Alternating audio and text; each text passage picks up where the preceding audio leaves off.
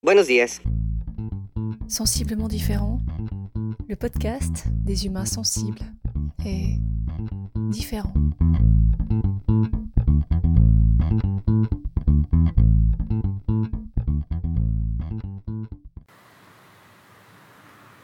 En lisant le thème du jour, je ne sais pas trop pourquoi, j'ai pensé direct à des bruits de la rue, une ambiance urbaine. J'imaginais les sons dans ma tête en regardant un oiseau par la fenêtre, essayant de faire un lien entre eux et une discussion potentielle. J'avais envie de parler psychologie, mais mon collègue était busy. J'ai vu passer le message d'une autre collègue de Challenge, qui traversait un moment de démotivation, un message de doute et de ras-le-bol, et j'avais bien envie de la suivre. Seulement, il y avait cet univers sonore que j'avais envie d'utiliser aujourd'hui. Demain, c'est déjà une autre histoire. Les sons, tu peux les entendre là. Et cela n'a peut-être pas grand-chose à voir avec le sujet que je vais aborder aujourd'hui. Ou peut-être que si. Salut cet épisode fait partie du challenge du podcast 2023, initié par la géniale équipe de l'Académie du podcast, et auquel j'ai choisi de participer tout au long du mois de janvier. Un jour, un thème, un podcast. Dans l'épisode du jour, on utilise des effets sonores, les sons. Je ne sais pas quel est ton rapport au son. Pour moi, qui suis quand même à moitié sourde, long story. J'ai vécu un printemps incroyable cette année. Je trouvais les oiseaux super énervés, en mode joie intense, trop la confiance, à crier, chanter leur énergie de vie. Je trouvais ça bizarre. Jusqu'à ce que je comprenne que je les entendais. Ce qui était bizarre, c'est juste que je pouvais les entendre. Je m'appelle Magalidé, je suis un humain, maman quatre fois, thérapeute en kinésiologie, enseignante pendant 20 ans dans tous les sens, chercheuse et amoureuse de la vie, mi-punk, mi-poète. Je t'invite aujourd'hui à cheminer avec moi.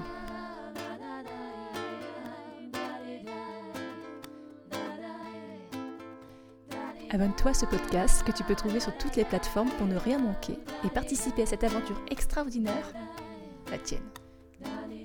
Tu peux choisir d'être simple auditeur ou de devenir acteur.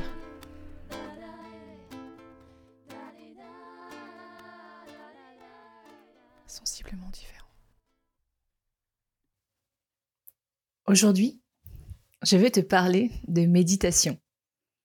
Ça revient assez souvent dans ce que je te raconte, je crois.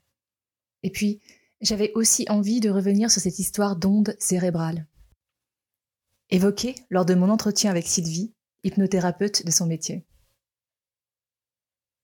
J'ai commencé la méditation il y a environ dix ans. Je vivais une situation dans laquelle je me sentais coincée. Un truc un peu nul, un peu banal, avec une jeune femme de ma famille qui générait de la colère chez moi.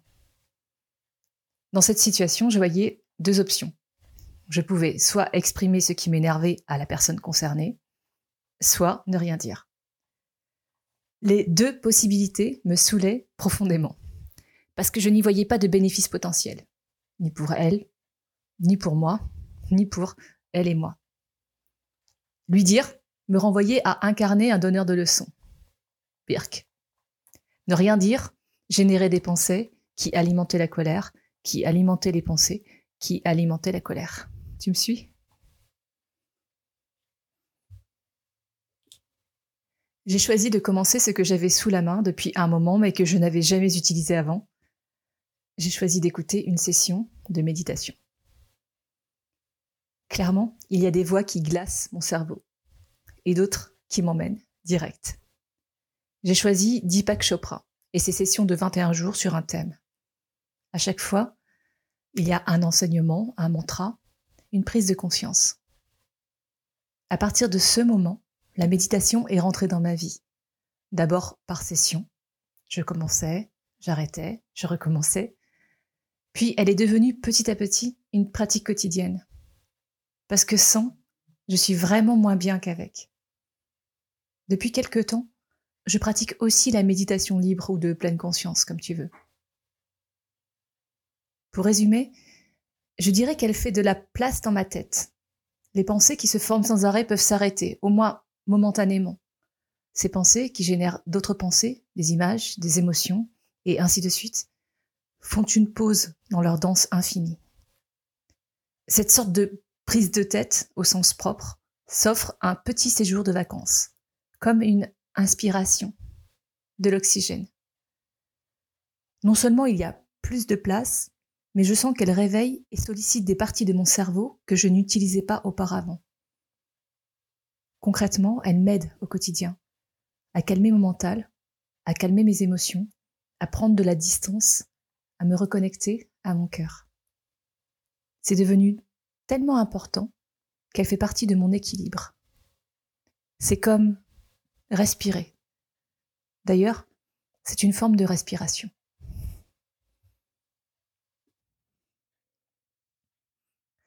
La science parle d'ondes cérébrales et de l'activité électrique du cerveau. En fonction des activités de notre cerveau, il n'émet pas les mêmes ondes. En gros, à ce jour, on a identifié et mesuré cinq types d'ondes cérébrales, ou plutôt de gammes d'ondes. Leur fréquence est mesurée en Hertz, une histoire de vitesse et de longueur d'onde. De la plus basse à la plus haute, on trouve les ondes delta, entre 0 et 4 Hz, celles du sommeil profond, sans rêve. Les ondes θ, entre 4 et 7 Hz, celle de la somnolence, juste avant ou après le sommeil, dans un état de détente et de perception, un état méditatif, contemplatif, état de rêve éveillé ou non. Les ondes alpha, entre 8 et 12 Hertz, celle de l'introspection, état éveillé, tourné vers l'intérieur, détendu.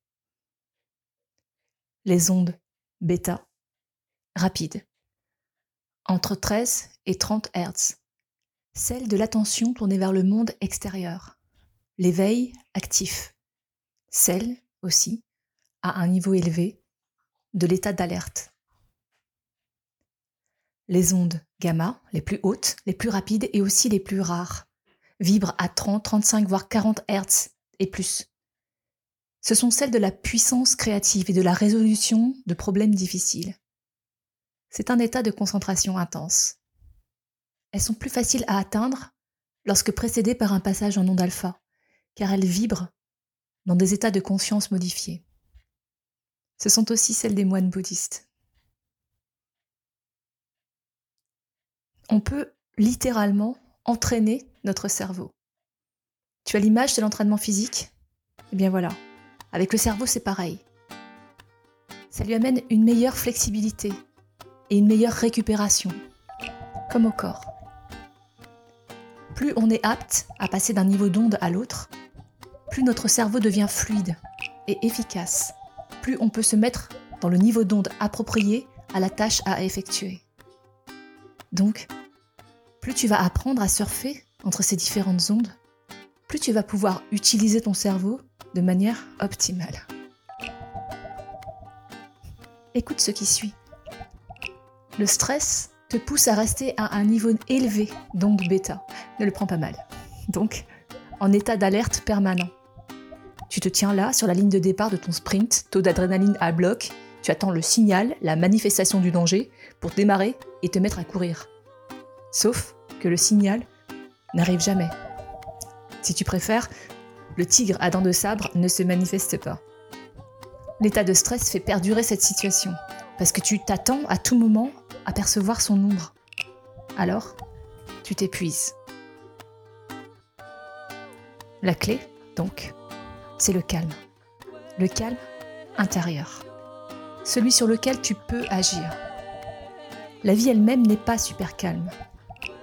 Mais toi, tu es comme un océan traversé par des tempêtes d'émotions diverses. Et dans tes profondeurs, tu restes calme. Dans des ondes lente. Lors de la méditation notamment, les ondes alpha et θ sont plus activés. L'introspection, le retour vers soi, c'est exactement ça. C'est quitter l'attention au monde extérieur, les gammes bêta, pour aller vers l'intérieur, les gammes alpha et θ. C'est réduire la fréquence de nos ondes vers de plus basses fréquences. Et toi? As-tu déjà pratiqué la méditation ou une autre forme d'état calme et contemplatif? Es-tu sujet au stress? Raconte-toi. Écris-moi. Si tu as aimé cet épisode, partage-le en me taguant. Tu peux aussi mettre 5 étoiles sur ta plateforme d'écoute préférée. Le prochain rendez-vous, Inch'Allah, c'est déjà demain. Sensiblement différent.